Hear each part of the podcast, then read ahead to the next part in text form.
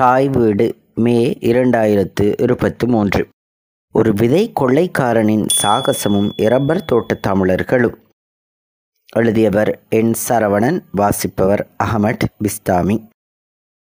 இலங்கையில் பெருந்தோட்டத்துறையை ஆரம்பித்த முன்னோடிகளாக மூவரை குறிப்பிட வேண்டும். ஜோர்ஜ் பேர்ட் என்பவரால் ஆயிரத்து எண்ணூற்று இருபத்தி நான்கில் கோப்பி செய்கை அறிமுகப்படுத்தப்பட்டது. ஜேம்ஸ் டெய்லரால் தேயிலையும், ஹென்றி விக்ஹாம் என்பவரால் இரப்பரும் அறிமுகமானது. இலங்கையின் உட்கட்டமைப்பையும் அபிவிருத்தியையும் வளர்ச்சியையும் வருமானம் ஈட்டக்கூடிய பொருளாதாரத்தையும் தந்தவர்கள் அவர்கள்தான். ஒரு வகையில் இலங்கையின் தன்மையையும் கட்டமைப்பையும் மாற்ற காரணமானவர்கள். சர் ஹென்றி அலெக்சாண்டர் விக்ஹாம் என்பது இன்றும் பரவலாக அறியப்படாத ஒரு பெயர். உலகளாவிய நவீன வளர்ச்சியில் இரப்பரின் பங்களிப்பு பாரியது. அப்பேற்பட்ட இரப்பர் இன்று உலகளாவிய ரீதியில் கிடைப்பதற்கு காரணமாக இருந்தவர்தான் விக்ஹாம்.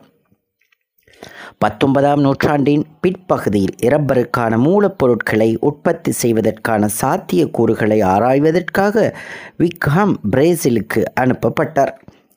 கைத்தொழிற் புரட்சியின் காரணமாக மேற்கத்திய நாடுகளில் புதிய உற்பத்தி முறைகள் வேகமாக வளர்ச்சியுற்ற காலம். அப்போது இரப்பர் மிகவும் மதிப்புமிக்க பொருளாக அறியப்பட்டிருந்தது. இது டயர்கள் முதல் நீர்புகா ஆடைகள் வரை அனைத்திலும் பயன்படுத்த அதிக தேவை இருந்தது. இருப்பினும் பிரேசில் அரசாங்கம் இரப்பர் உற்பத்தியில் ஏகபோக உரிமையை கொண்டிருந்தது. அது மட்டுமன்றி அதன் இரகசியங்களை வெளிநாட்டினருடன் பகிர்ந்து கொள்ள மறுத்தது. பிற்காலத்தில் இலங்கை இரப்பர் உற்பத்தியில் முன்னோடி நாடுகளில் ஒன்றாக ஆனதன் பின்னணியில் சுவாரஸ்யமான பின்புலக் கதை ஒன்று உள்ளது.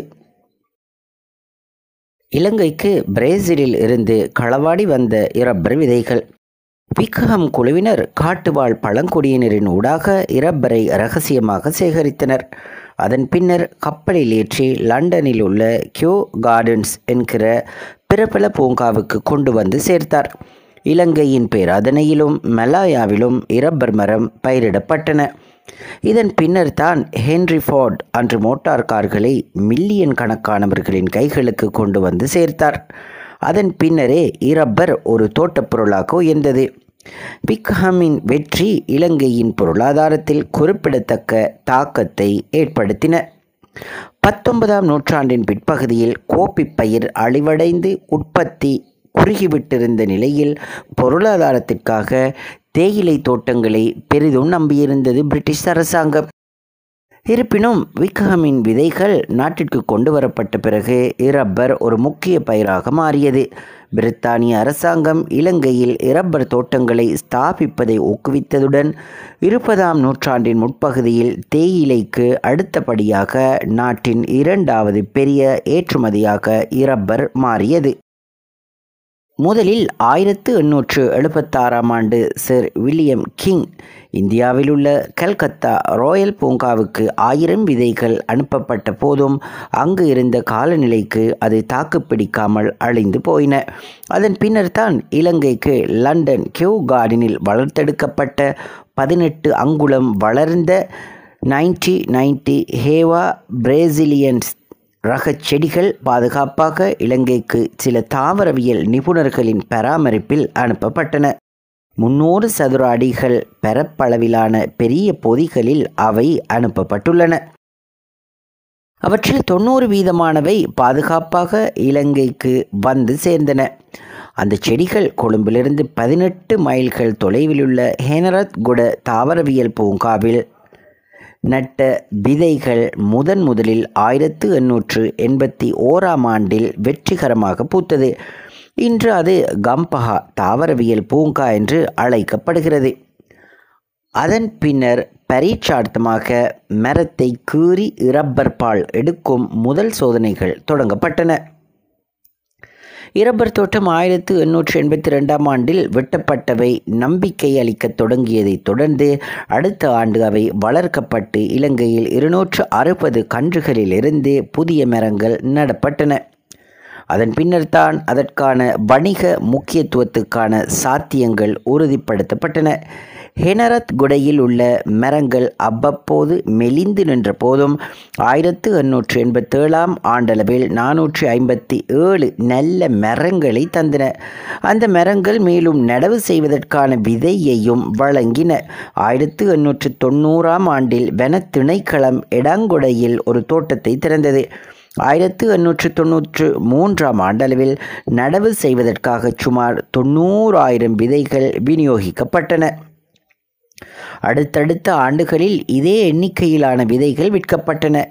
இலங்கையில் ஆயிரத்து தொள்ளாயிரத்து ஆறாம் ஆண்டு ஒரு லட்சம் ஏக்கர் இரப்பர் மரங்கள் நடப்பட்டிருந்ததுடன் அது ஆயிரத்து தொள்ளாயிரத்து இருபத்தி எட்டாம் ஆண்டளவில் ஐந்து லட்சத்தி முப்பத்தி நாலாயிரம் ஏக்கருக்கு பெருகியது.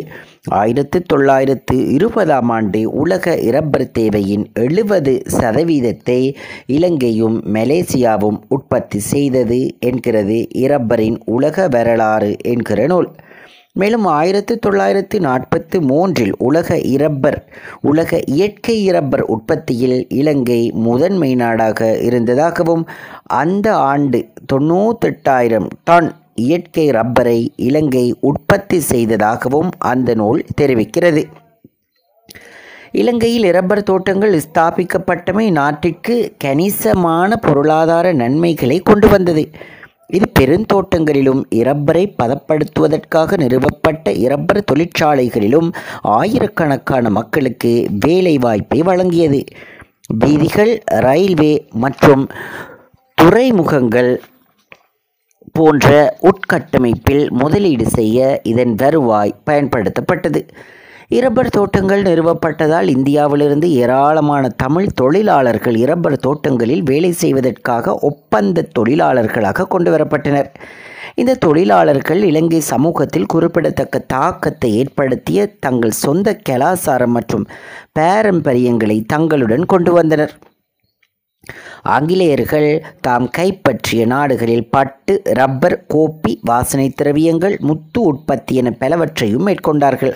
அடிமை முறை ஒழிப்புச் சட்டம் பிரித்தானியாவில் கொண்டு வரப்பட்டதும் கிழக்கிந்திய கம்பெனிகளுக்கும் தோட்ட முதலாளிகளுக்கும் மலிவானதும் கடும் உடல் உழைப்பையும் தரக்கூடிய பெருந்தொகை ஆட்கள் தேவைப்பட்டது.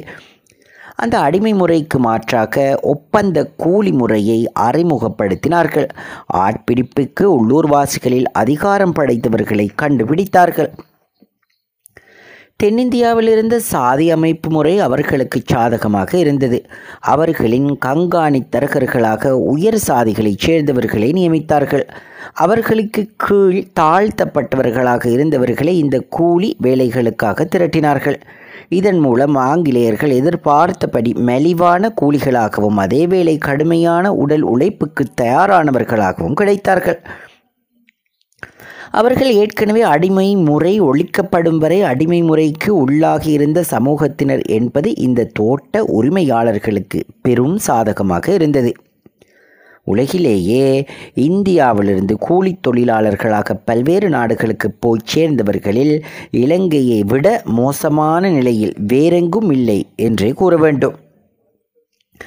இலங்கையில் கோப்பிச் செய்கை வீழ்ந்த காலத்தில் கை கொடுத்தது தேயிலை உற்பத்தி. அதேவேளை அடுத்த கட்டமாக அவர்களை ஊக்குவித்த முக்கிய உற்பத்தியாக இரப்பர் மாறியது. கோப்பி, தேயிலை, இரப்பர் ஆகிய இந்த மூன்றும் ஆங்கிலேயர் காலத்தில் பிரதான வருமானத்தை ஈட்டித் தந்ததில் முக்கிய பங்கை வகித்தது. இந்த மூன்று பெருந்தோட்டத் துறையும் இந்திய கூலி தொழிலாளர்களையே நம்பி இருந்தது. பிரதான வருமானத்தில் தான் இலங்கையின் அபிவிருத்தி நெடுங்காலம் தங்கி இருந்தது. இலங்கையில் பாரிய அளவில் இரப்பர் உற்பத்தி செய்த மாவட்டம் களுத்துறை மாவட்டமாகும். அதன் பின்னர் கேகாலை, இரத்தினபுரி மாவட்டங்களையும் குறிப்பிடலாம். இலங்கையில் மொத்தம் இருபத்தி ஐந்து மாவட்டங்களில் பதினைந்து மாவட்டங்களில் இரப்பர் தோட்டங்கள் நிர்வகிக்கப்படுகின்றன. ஆயிரத்து எண்ணூற்று தொன்னூற்றி எட்டாம் ஆண்டு உலகில் முதற் தடவையாக இரப்பர் விதைகள் வர்த்தக ரீதியில் விற்கப்பட்டது இலங்கையில் இருந்துதான். அவ்வாறு ஆயிரத்து தொள்ளாயிரமாம் ஆண்டு உலகின் முதல் பெருந்தோட்ட இரப்பர் ஏற்றுமதி இலங்கையிலிருந்து ஏற்றுமதியானது. இரப்பர் இலங்கையின் பெருந்தோட்டத்துறையின் அங்கமாக மாறியது. இலங்கையில் இரப்பரின் வெற்றிகரமான பயிர் செய்கையின் பின்னர் பிரித்தானியர்கள் மலாயா மற்றும் இந்தோனேஷியா போன்ற உலகின் பிற பகுதிகளில் இரப்பர் தோட்டங்களை உருவாக்கத் தொடங்கினர். இது இறுதியில் இரப்பர் உற்பத்தியில் இலங்கையை மிஞ்சியது. எவ்வாறெனினும் இலங்கை இருபதாம் நூற்றாண்டு முழுவதும் இரப்பர் உற்பத்தியில் ஒரு முக்கிய உற்பத்தியாளராக இருந்ததுடன் இன்று உலகளாவிய இரப்பர் தொழிற்துறையில் ஒரு குறிப்பிடத்தக்க முன்னணி நாடாக தொடர்கிறது. இரண்டாயிரத்து பத்தொன்பதாம் ஆண்டு இலங்கையில் பதிமூவாயிரத்து மூன்று டன் இயற்கை மூல இரப்பரை ஏற்றுமதி செய்ததன் மூலம் அந்த ஆண்டு நான்கு தசம் மூன்று பில்லியன் வருமானத்தை இலங்கை ஈட்டியது. அதற்கு முந்தைய ஆண்டு அதுவே ஐந்து தசம் ஒரு பில்லியனாக இருந்தது. அதை தவிர இரப்பரின் மூலம் முடிவு பொருட்களை உற்பத்தி செய்ததன் மூலம் அந்த ஆண்டு நூற்று ஐம்பத்து நான்கு பில்லியன் வருமானத்தையும் இலங்கை பெற்றிருக்கிறது. இரப்பர் உலர் வலயத்துக்கும் ஈர வலயத்துக்கும் இடைப்பட்ட பிரதேசங்களிலேயே தாக்கு பிடித்தது. இலங்கையில் இன்று இரப்பர் சிறு தோட்டங்களாக சுருங்கி அரசாங்கத்திடமிருந்து சிறு தோட்ட முதலாளிமார்களிடம் சிக்கியதால் இரப்பரை அழித்துவிட்டு அதற்கு பதிலாக செம்பனை தோட்டங்களை உருவாக்கிவிட்டதை காண முடிகிறது. இதனால் அப்பிரதேசங்களின் சூழலியல் பாதிப்புகள் அதிகரித்து தண்ணீர் குறைந்து வறண்ட பகுதிகளாக ஆகிக் கொண்டிருப்பதை சுற்றுச்சூழலியலாளர்கள் சுட்டிக்கொண்டே இருக்கின்றனர். சிங்கள இனத்தைச் சேர்ந்தவர்கள் சிறுதோட்ட முதலாளிகளாக தலையெடுத்ததும் அங்கிருந்த தோட்ட தொழிலாளர்கள் ஒன்றில் அதிகம் சுரண்டப்படுவதும் அல்லது அவர்கள் விரட்டப்பட்டு அத்தோட்டங்களில் சிங்கள தொழிலாளர்கள் குடியேற்றப்பட்டதும் நிகழ்ந்து கொண்டிருப்பதுடன் தமிழ் தோட்ட தொழிலாளர்கள் அனாதரவான நிலைக்கு தள்ளப்பட்டிருக்கிறார்கள். இரப்பர் தோட்டங்கள் இலங்கையில் தொடர்ச்சியாக இன்றி ஆங்காங்கு என இருப்பதால் இரப்பர் தோட்ட தொழிலாளர்கள் மலையகத்தைப் போல செறிவாக வாழ வழியற்றவர்களாகவும் தமிழ் கல்வியையோ அல்லது தமது பண்பாட்டையோ பேணுவதில் இருக்கின்ற சிக்கல்களை பல காலமாக எதிர்கொண்டு வருகின்றனர். இன்னும் உண்மையை சொல்லப்போனால் இரப்பர் தோட்ட தொழிலாளர்களின் இன்றைய தலைமுறையினர் சிங்கள சமூகத்துடன் கலந்து சிங்களவர்களாகவே வாழ்ந்து அவ்வினத்திலேயே கரைந்து போகும் நிலையையும் காண முடியும். குறிப்பாக களுத்துறை, கேகாலை, இரத்தினபுரி போன்ற மாவட்டங்களில் இந்த நிலையின் தீவிரத்தை பார்க்கலாம். மலையகத்துடன் எந்த தொடர்பும் இல்லாதவர்களாக அவர்கள் ஆகி இருக்கிறார்கள். விதிவிலக்காக மட்டுமே மலையகத்துடனான தொடர்பை பற்றி குறிப்பிட முடியும். இலங்கைக்கு விக்ஹாம் வந்ததில்லை, ஆனால் அவர் இலங்கையின் வருமானத்திலும் இலங்கையின் அபிவிருத்தியிலும் சாதகமான தாக்கத்தை ஏற்படுத்தி இருக்கிறார். அவர் பிரேசிலில் இரப்பர் விதைகளை கடத்தி கொண்டு வந்த கதை சாகசபூர்வமானது. ஆபரேஷன் இரப்பர். இப்படிப்பட்ட சூழலில் தான் ஆயிரத்து எண்ணூற்று எழுபத்தாறாம் ஆண்டில் இரப்பர் உற்பத்திக்கான சாத்தியக்கூறுகளை ஆராய்வதற்காக விக்ஹாம் பிரேசிலுக்கு அனுப்பப்பட்டார். அமேசனுக்கு வெளியே இரப்பர் உற்பத்தி தொடர்பான புதிய ஆதாரங்களை கண்டுபிடிப்பதில் பிரிட்டிஷ் அரசாங்கம் ஆர்வமாக இருந்தது. ஆனால் அங்கு பிரேசில் அரசாங்கம் தொழிற்துறையில் இறுக்கமான பிடியை கொண்டிருந்தது. இரப்பர் வர்த்தகத்தில் பிரேசிலின் ஏகபோகத்தை உடைக்க வேறு இடங்களில் இரப்பர் மரங்களை வளர்ப்பதற்கான வழியை கண்டுபிடிக்கும் பணி விக்ஹாம் வசம் ஒப்படைக்கப்பட்டது. அது மட்டுமல்ல, பிரேசிலில் இருந்து இரப்பர் விதைகளை கடத்த முயன்ற முதல் நபர் விக்ஹாம் அல்ல. அவருக்கு முன் பலர் முயற்சி செய்தும் யாரும் வெற்றி பெறவில்லை. பிரேசில் அரசாங்கம் இரப்பர் தொழில் இரகசியங்களை இறுக்கமாக பாதுகாத்து வந்தது. அதன் இரகசியங்களை வெளிநாட்டவர்கள் திருடுவதை தடுக்க ஏதையும் செய்ய துணிந்தது. இதன் காரணமாக விக்ஹாமுக்கு இந்த பணி இலகுவாக இருக்கவில்லை. நாட்டின் கடினமான நிலப்பரப்பு, நட்பற்ற உள்ளூர்வாசிகள், இரப்பர் உற்பத்தியில் பிரேசில் அரசாங்கத்தின் ஏகபோகம், அதன் இரகசியம் உள்ளிட்ட தடைகளை விக்ஹாம் பிரேசிலில் எதிர்கொண்டார். ஆனாலும் அவர் பின்வாங்கவில்லை. அவர் வெற்றி பெற வேண்டும் என்பதில் உறுதியாக இருந்தார். மேலும் இரப்பர் விதைகளை நாட்டிலிருந்து கடத்த ஒரு புத்திசாலித்தனமான திட்டத்தை தீட்டியாக வேண்டும் என்கின்ற முடிவுக்கு வந்தார். அவரது திட்டம் வரலாற்றின் போக்கை மாற்றும் என்றோ, வரவிருக்கும் தசாப்தங்களுக்கு உலகப் பொருளாதாரத்தை வடிவமைக்கும் என்றோ அவர் கூட அறிந்திருக்க மாட்டார். விக்ஹாம் எதிர்கொண்ட தடைகள். பிரேசிலில் இருந்து இரப்பர் விதைகளை கடத்தும் பணியில் விக்ஹாம் பல தடைகளை எதிர்கொண்டார். பிரேசிலில் அரசாங்கம் இரப்பர் விதைகளை ஏற்றுமதி செய்ய தடை விதித்திருந்தது. எனவே அவர் வெற்றி பெற வேண்டுமானால் மிகவும் கவனமாக இருக்க வேண்டும் என்பதை அவர் அறிந்திருந்தார். கவனத்தை ஈர்ப்பதை தவிர்ப்பதற்காக அவர் ஒரு சாதாரண தொழிலாளியாக மாறுவேடம் செய்ய வேண்டியிருக்கும் என்பதையும் அவர் அறிந்திருந்தார். பிரேசில் அரசாங்கம் அதன் இரப்பர் தொழிலை கவனமாக பேணி வந்தது. அதன் இரகசியங்களை வெளிநாட்டவர்கள் திருடாமல் இருக்க வழிவகைகளை ஒழுங்கு செய்திருந்தது. இரப்பர் விதைகள் ஏற்றுமதிக்கு தடை விதித்திருந்ததுடன் இரப்பரின் உற்பத்தி, அதன் ஏற்றுமதி என்பவை தொடர்பாக அரசாங்கம் கடுமையான கட்டுப்பாடுகளை விதித்திருந்தது. இதனால் விக்ஹாம் போன்ற வெளிநாட்டினருக்கு இரப்பர் விதைகளை சட்டபூர்வமாக பெறுவது மிகவும் கடினமாக இருந்தது. வெளிநாட்டினர் மீது சந்தேகம் கொண்டவர்களாகவும் அடிக்கடி வெளிநாட்டவர்களுக்கு விரோதமாகவும் இருந்த உள்ளூர்வாசிகளின் எதிர்ப்பையும் விக்ஹாம் எதிர்கொண்டார். பலர் வெளிநாட்டினரை தங்கள் வாழ்க்கை முறைக்கு அச்சுறுத்தலாக கண்டனர். மேலும் பிரேசிலின் வளங்களை சுரண்டுவதில் மட்டுமே வெளிநாட்டவர் ஆர்வமாக இருப்பதாக அவர்கள் நம்பிய வெளியாட்கள் குறித்து எச்சரிக்கையாக இருந்தனர். தனது பயணத்தில் பிரேசிலின் கடினமான நிலப்பரப்பை விக்ஹாம் எதிர்கொண்டார். நாட்டின் உட்பகுதிக்குள் அவர் தனது சக்தியை அதிகம் விரயப்படுத்தவில்லை. அடர்த்தியான அமேசன் மலைக்காடுகள் பயணத்தை கடினமாகவும் ஆபத்தானதாகவும் ஆக்கின. கடுமையான ஆறுகளையும் காடுகளையும் கடந்து செல்ல வேண்டுமானால் மிகவும் சாதுரியமாக இயங்க வேண்டும் என்பதை விக்ஹாம் அறிந்திருந்தார். விக்ஹாம் வகுத்த சாதுரியமான திட்டம். இந்த தடைகள் இருந்த போதிலும் விக்ஹாம் தளரவில்லை. பிரேசிலில் இருந்து இரப்பர் விதைகளை கடத்த வேண்டுமென்றால் ஒரு சாதுரியமான திட்டத்தை கொண்டு வர வேண்டும் என்பதில் உறுதியாக இருந்தார். விக்ஹாம் பிரேசிலில் பல மாதங்கள் கழித்தார், பயணம் செய்தார். விக்ஹாமின் திட்டம் எளிமையானது, ஆனால் பயனுள்ளதாக இருந்தது. தன்னை ஒரு சாதாரண தொழிலாளி போல் வேடமிட்டு சேகரிக்கப்பட்ட விதைகளை தனது பாக்கெட்டுகளில் வைத்து கடத்தி வருவார். மற்றவர்களின் கவனத்தை ஈர்க்காமல் இருக்க வேண்டும் என்பதற்காக அவர் பிரேசிலின் தொலைதூர பகுதியை தேர்ந்தெடுத்தார். அங்கு வெளிநாட்டினர் குறைவாக இருந்தனர். விக்ஹாம் பிரேசிலில் பல மாதங்கள் கழித்தார்.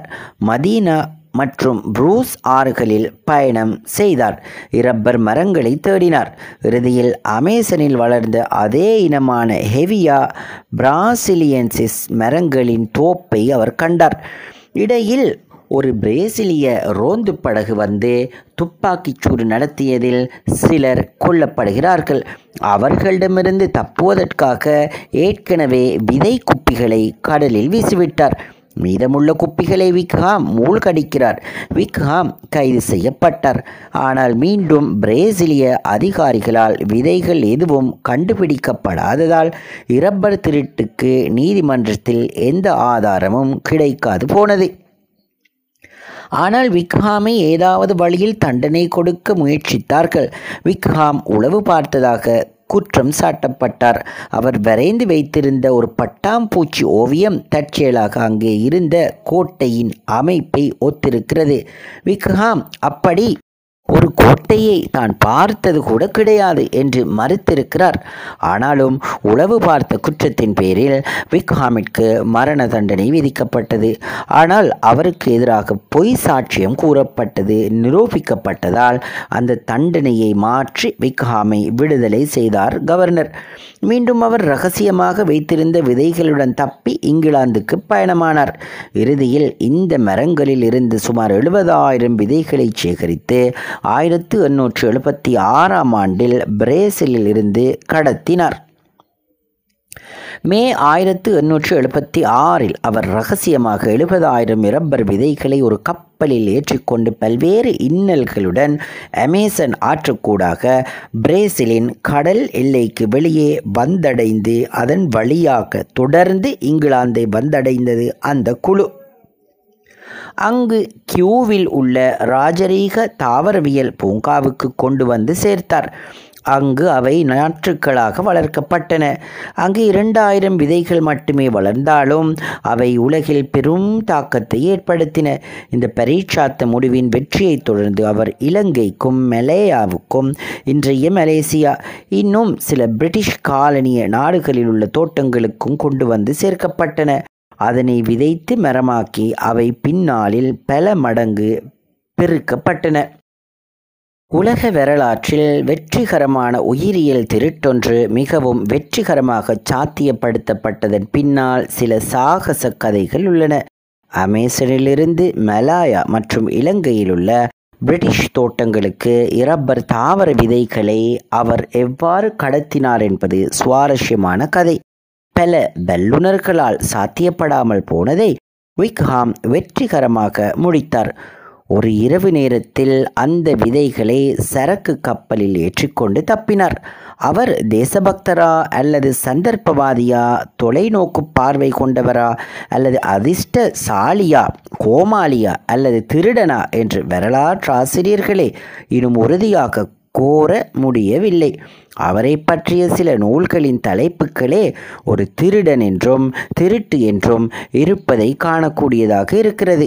உதாரணத்துக்கு சில நூல்கள்: the thief at the end of the world rubber power and the obsession of Henry Wickham by Joe Jackson, the man who stole the rubber tree by John Lords, Henry Wickham's Adventurous Life and Exploits by John Davidson. Henry Wickham, the explorer who became a criminal by David Grant. Rubber, a story of glory and greed by Hugh Payne. ஒரு நாட்டின் இயற்கை வளத்தை அவர்களை மீறி இரகசியமாக கொள்ளையடித்த கொள்ளைக்காரன் என்பதா, அல்லது இயற்கை வளத்தை ஏக போகமாக்கி கொண்டு உலகுக்கு கொடாமல் இருந்த நாட்டிலிருந்து அந்த விதைகளை உலகுக்கு பரப்பியவர் என்பதா? பிரேசிலின் ஏகபோகம் எவ்வாறு இருந்தாலும் பின்னர் இந்த விதைகள் பெருந்தோட்ட முதலாளிகளின் கார்ப்பரேட் சாம்ராஜ்யத்தின் வளர்ச்சிக்கு பெரிதும் உதவிற்று என்பது உண்மை. இரப்பர் ஏற்படுத்திய உலகளாவிய மாற்றம். பிரேசிலில் இருந்து இரப்பர் விதைகளை விக்ஹாம் கடத்தியதும் தொழிற்புரட்சிக்கு பெரும் பங்களிப்பை ஆற்றியதாக கருதப்படுகிறது. தொழிற்புரட்சி என்பது பதினெட்டாம் நூற்றாண்டின் பிற்பகுதியிலும் பத்தொன்பதாம் நூற்றாண்டின் முற்பகுதியிலும் ஐரோப்பாவிலும் வட அமெரிக்காவிலும் நிகழ்ந்த விரைவான தொழில்நுட்ப மாற்றம் எனலாம். மேலும் அது பொருளாதார வளர்ச்சியின் காலகட்டமும் கூட.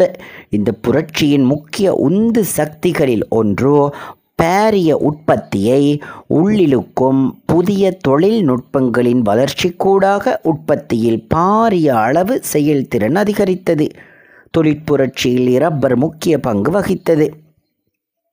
இருபதாம் நூற்றாண்டின் முற்பகுதியில் செயற்கை ரப்பர் கண்டுபிடிக்கப்படுவதற்கு முன்பு டயர்கள், பெல்ட்கள், குழாய்கள் மற்றும் பிற தொழில்துறை பொருட்கள் உள்ளிட்ட பரந்த அளவிலான தயாரிப்புகளுக்கு பெரும்பாலும் இயற்கை ரப்பர் நேரடியாக பயன்படுத்தப்பட்டது. தொழிற்புரட்சியின் போது இரப்பரின் தேவை வேகமாக வளர்ந்தது. ஏனெனில் புதிய தொழில்நுட்பங்கள் இந்த பொருட்களின் பாரிய உற்பத்திக்கான தேவையை ஏற்படுத்தியது. குறிப்பாக முதலாம் உலக யுத்தத்தின் போது இரப்பரை மூலப்பொருளாக கொண்டு உருவாக்கப்பட்ட உற்பத்திகள் பெரும் அளவு பயன்பட்டது. இரப்பரின் தேவை அதிகமாக உணரப்பட்ட காலம் அது. இரண்டாம் உலக யுத்தத்திலும் இரப்பரின் பெருமதி என்ன என்பதை உணரச் செய்த காலம் எனலாம். விக்ஹாமின் இரப்பர் விதைகளை பிரேசிலிலிருந்து கடத்தியதன் மூலம் உலகளாவிய ரீதியில் இரப்பர் உற்பத்தி பெருக காரணமாக இருந்தது. இது ரப்பர் தொழிலின் வளர்ச்சிக்கு பெரும் ஊக்கியாக அமைந்தது. இலங்கை, மலேசியா போன்ற நாடுகளில் இரப்பர் தோட்டங்களை நிறுவியதன் மூலம் இரப்பர் பாரிய உற்பத்திக்கு வழிவகுத்தது. இது இரப்பரின் விலையை சந்தையில் குறைக்கவும் பரவலாக கிடைக்கவும் உதவியது. இதனால் உற்பத்தியாளர்களுக்கு பரந்த அளவிலான தயாரிப்புகளில் இரப்பரை பயன்படுத்துவதை சாத்தியமாக்கியது. இதுவே தொழிற்துறையின் வளர்ச்சிக்கு உத்வேகமாக அமைந்தது. இது இரப்பர் தொழிலில் புதுமையை தூண்டியதுடன் தொழிற்புரட்சியின் சிறப்பியல்பாக பொருளாதார தொழில்நுட்ப மாற்றங்களுக்கு பங்களித்தது. விக்ஹாமின் இரப்பர் விதைகளை கடத்தி பரப்பியதானது தொழிலில் புதுமையை தூண்ட உதவியது. புதிய இடங்களில் இரப்பர் தோட்டங்கள் நிறுவப்பட்டதுடன் அதற்கான புதிய சோதனைகளையும் ஆராய்ச்சிக்கான புதிய வாய்ப்புகளையும் உருவாக்கியது. அது மட்டுமன்றி இரப்பர் மரங்களை உற்பத்தி செய்வது, இரப்பர் பாலை அறுவடை செய்தல், அவற்றை பதப்படுத்துவதற்கான புதிய தொழில்நுட்பங்களின் வளர்ச்சிக்கும் வழிவகுத்தது. இது செயல்திறனை அதிகரிக்கவும் செலவுகளை குறைக்கவும் உதவியது. இரப்பர் எத்தனை துறைகளுக்கு பங்களிப்பு செய்திருக்கின்றது என்பதை தொகுத்து பார்த்தால் இரப்பர் இன்றைய உலகு எப்படி இருந்திருக்கும் என்பதை அனுமானிக்கலாம். போக்குவரத்து.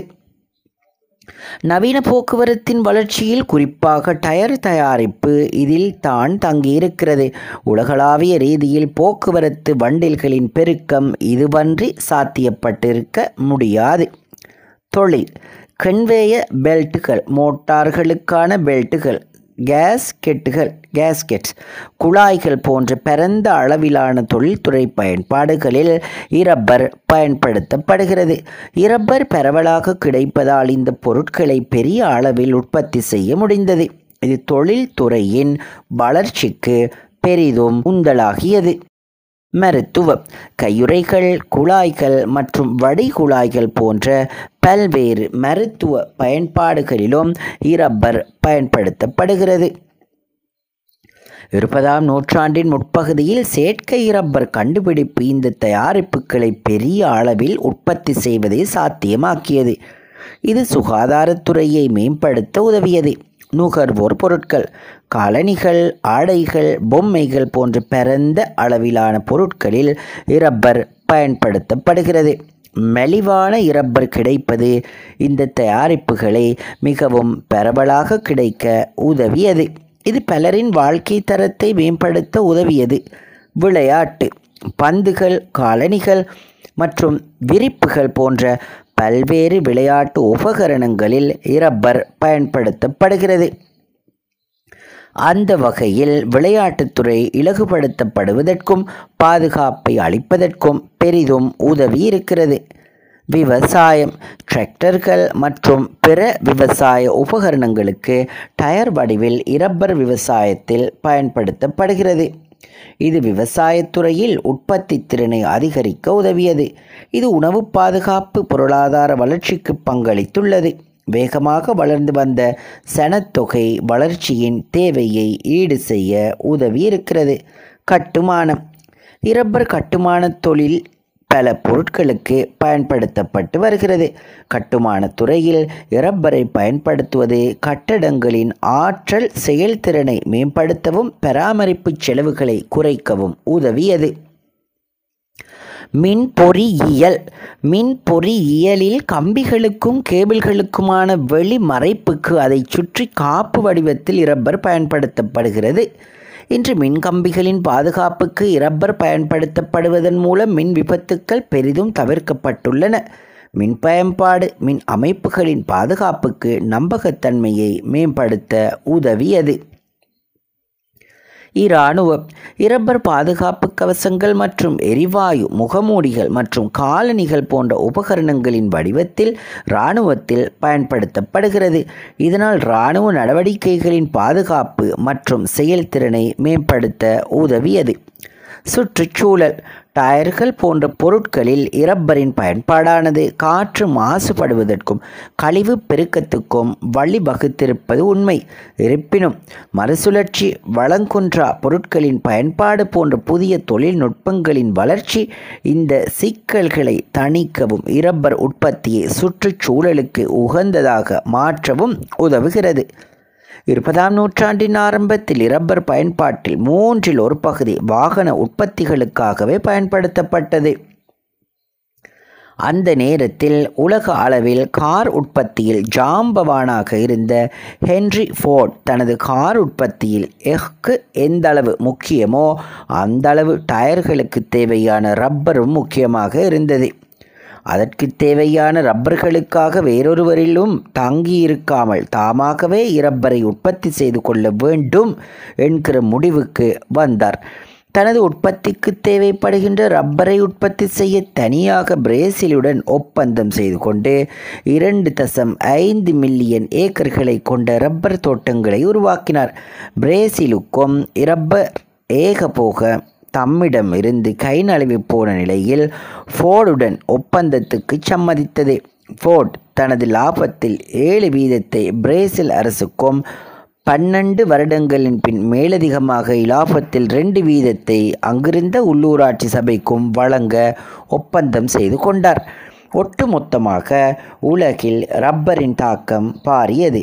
அது சாதக பாதக விளைவுகளை கொண்டிருக்கிற போதிலும் இரப்பரின் புதிய ஆய்வுகளின் படி அதன் பயன்பாடு ஒரு உருமாற்ற சக்தியாக ஆக்கப்பட்டிருக்கிறது. சாதகமான செய்தி. இது பல கண்டுபிடிப்புகளுக்கு ஊக்கியாக இருந்து வந்திருக்கிறது. மேலும் பலவிதமான தொழில்களுக்கும் பொருளாதார சமூக வளர்ச்சிக்கும் பங்களிக்கிறது என்பதில் எந்த சந்தேகமும் இல்லை. ஜேம்ஸ் பாண்டுக்கு நிகராக அன்று வெளியான திரைப்படங்கள். சில ஆண்டுகளுக்கு முன்னர் ரெட்மண்ட் ஓ ஹான்லன் என்கிற ஒரு ஆய்வாளர் ஹென்றி விக்ஹாமின் அடிச்சுவடுகளை தேடி பிரேசிலுக்கு சென்றார். அவரை பொறுத்தளவில் விக்ஹாம் பத்தொன்பதாம் நூற்றாண்டைச் சேர்ந்த சாகசக்காரர். விக்ஹாம் சென்ற பாதை வழியே சென்று அவர் ஆராய்ந்தவற்றை ஒரு ஆவணப்படமாக எடுத்திருக்கிறார். அது இன்று யூடியூபிலும் பார்க்க முடியும். தனது சாகச நாயகனாகவும் அன்றைய ஒரு ஜேம்ஸ் பாண்ட் என்றும் அவர் அதில் புகழ்கிறார். இறுதியில் இரப்பரின் மீதான பிரேசிலிய ஏகபோகம் முடிவுக்கு வந்தது. அன்றிலிருந்து விக்ஹாம் பிரேசிலில் மிகவும் வெறுக்கப்பட்ட மனிதர்களில் ஒருவராக ஆனார். விக்ஹாம் படகில் சென்று இறங்கிய இடம், விக்ஹாம் வசித்த இடம், விக்ஹாம் விதைகளை கண்டெடுத்த தாய்மரம் உள்ள பகுதிகளில் பயணம், பின்னர் அந்த விதைகளை கொண்டு வந்து சேர்க்கப்பட்ட கியூ கார்டன் பகுதி, அங்கிருக்கும் சுவடிக்கூட திணைக்களத்தில் இன்றும் பாதுகாக்கப்பட்டு வருகிற அவரின் பொருட்கள், குறிப்புகள், நூல்கள் என்பவற்றையும் காண்பிப்பதுடன் பலருடனான நேர்காணல்களையும் செய்திருக்கிறார். ஆயிரத்தி தொள்ளாயிரத்தி முப்பத்தெட்டாம் ஆண்டு விக்ஹாமின் இரப்பர் கொள்ளையடிப்பு பற்றி சாகச கதையாக ஒரு திரைப்படம் ஜெர்மன் மொழியில் கவுட்சாக் என்கின்ற பெயரில் உருவாக்கப்பட்டது. கவுட்சாக் என்றால் தமிழில் இரப்பர் என்று பொருள். ஸ்கண்டினேவிய மொழிகள் உள்ளிட்ட இன்னும் சில மொழிகளில் அதே ஆண்டு இது மொழி மாற்றம் செய்யப்பட்டு கும்மி த கிரீன் ஹெல் போன்ற தலைப்புகளில் வெளியாகி இருக்கிறது. இரண்டாம் உலக யுத்தம் தொடங்கப்படுவதற்கு முன்னர் வெளியிடப்பட்ட அந்த திரைப்படத்தின் தொடக்கத்தில் கியூ கார்டனின் தலைவர் Hooker, sir Joseph Dalton Hooker, அன்றைய சான்சலர் பிரபுவை சந்தித்து நிகழப்போகும் அபாயத்தை பற்றி எச்சரிக்கிறார். பிரேசிலின் ஏகபோகத்தின் காரணமாக அடுத்த ஐம்பது ஆண்டுகளுக்குள் இரப்பரின் விலை தங்கத்தின் விலைக்கு உயர்ந்துவிடும் அபாயம் இருப்பதை சுட்டிக்காட்டுகிறார். அன்றைய பிரித்தானிய காலனி நாடுகளில் இரப்பர் தோட்டத்துக்கு உகந்த நாடுகளை தெரிவு செய்யலாம் என்றும் அதற்கு ஏராளமான இரப்பர் விதைகள் வேண்டும் என்றும் பரிந்துரைக்கிறார். இரப்பர் விதைகளை ஏற்றுமதி செய்வது கடுமையான சிறை தண்டனைக்குரிய குற்றம் என்பதால் சட்டவிரோத ஏற்றுமதிக்கு அரசு ஆதரவளிக்க முடியாது என்று சான்சலர் விவாதிக்கிறார். இதனை ஹென்றி விக்ஹாமை கொண்டு மேற்கொள்ளலாம் என்று அவருக்கு இந்த பணியின் மீது மிகுந்த ஆர்வம் இருப்பதையும் சுட்டிக்காட்டி முடிவுக்கு வருகின்றனர்.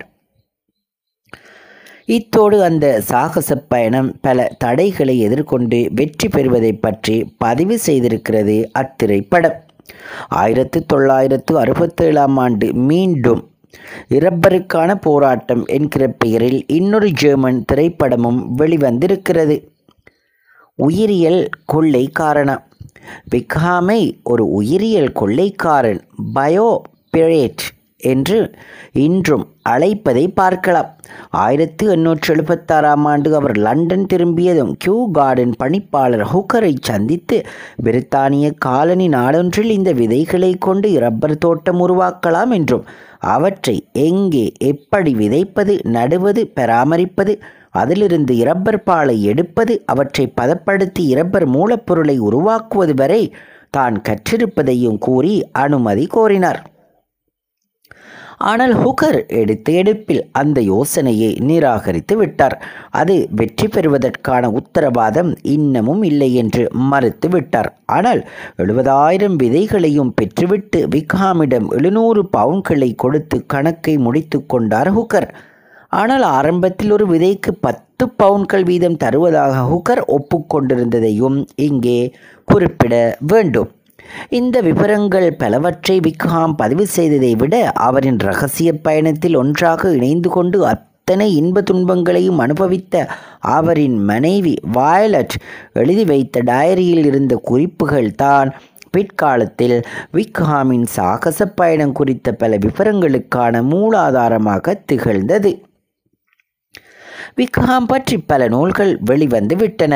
ஆனால் ஜோ ஜாக்சன் எழுதிய the thief at the end of the world நூல் இவற்றில் மிக ஆழமான நூல் எனலாம். மேற்படி டயரி பற்றிய குறிப்புகள் பல அவரின் அந்த நூலில் இடம்பெற்றன. அமெரிக்க டைம் சஞ்சிகை இரண்டாயிரத்தி எட்டாம் ஆண்டுக்கான சிறந்த பத்து நூல்களில் இரண்டாவது நூலாக இந்த நூலை தெரிவு செய்தது. நூற்றாண்டுக்கு முன்னர் வரை காலனித்துவ காலத்து புதினங்களை பதிவு செய்தவர்களில் பலர் ஓவியங்களையும் வரைய தெரிந்தவர்களாக இருந்தார்கள். தமது பதிவுகளோடு சேர்த்து காட்சியாக அவற்றை வரைந்து பதிவு செய்தனர். புகைப்பட கருவி வருவதற்கு முன்னர் இத்தகைய ஓவியங்கள் தான் வாசகர்களுக்கு சாட்சியங்களாக இருந்தன. இன்றும் அக்காலத்தை பிரதிபலிக்கின்ற ஓவியங்கள் தான் நம் எல்லோருக்கும் சாட்சியங்களாக எஞ்சியிருக்கின்றன. விக்ஹாம் இந்த பயணத்தின் போது வரைந்த ஓவியங்கள் சில மேற்படி நூலில் இடம்பெற்றுள்ளன. அவரின் ஏனைய ஓவியங்கள் வேறு சில நூல்களிலும் காண கிடைக்கின்றன. விக்ஹாம் தனது பிரேசில் பயணத்துக்கு முன் அவரின் பயண அனுபவங்களை பற்றி ஒரு நூலை எழுதியிருந்தார். Rough notes of a journey through the wilderness என்கின்ற அந்த நூல் ஆயிரத்து எண்ணூற்று எழுபத்தி ரெண்டாம் ஆண்டு வெளிவந்தது. அந்த நூலிலும் இலத்தீன் அமெரிக்க வாழ்வியலை சித்தரிக்கின்ற பல ஓவியங்கள் காண கிடைக்கின்றன. விக்ஹாமின் வெற்றிகரமான விதை கடத்தலின் பின்னர் இரப்பர் உற்பத்தி வெற்றி அளிக்க தொடங்கியதும் கியூ கார்டன் தென் அமெரிக்காவின் வேறு நாடுகளில் இருந்தும் ஹெவா செரா கஸ்டிலோ போன்ற ரகங்களைச் சேர்ந்த இரப்பர் விதைகளை சேகரித்து கொண்டு வந்து இலங்கை, மலேசியா ஆகிய நாடுகளுக்கு அனுப்பியது. ஆனால் அந்த மரங்கள் போதிய வெற்றியை தரவில்லை. விக்ஹாம் கொண்டு வந்து சேர்த்த ஹெவா ரகத்துக்கு நிகராக வேறெந்த ரப்பர் மரங்களும் சிறந்த அறுவடையை தரவில்லை.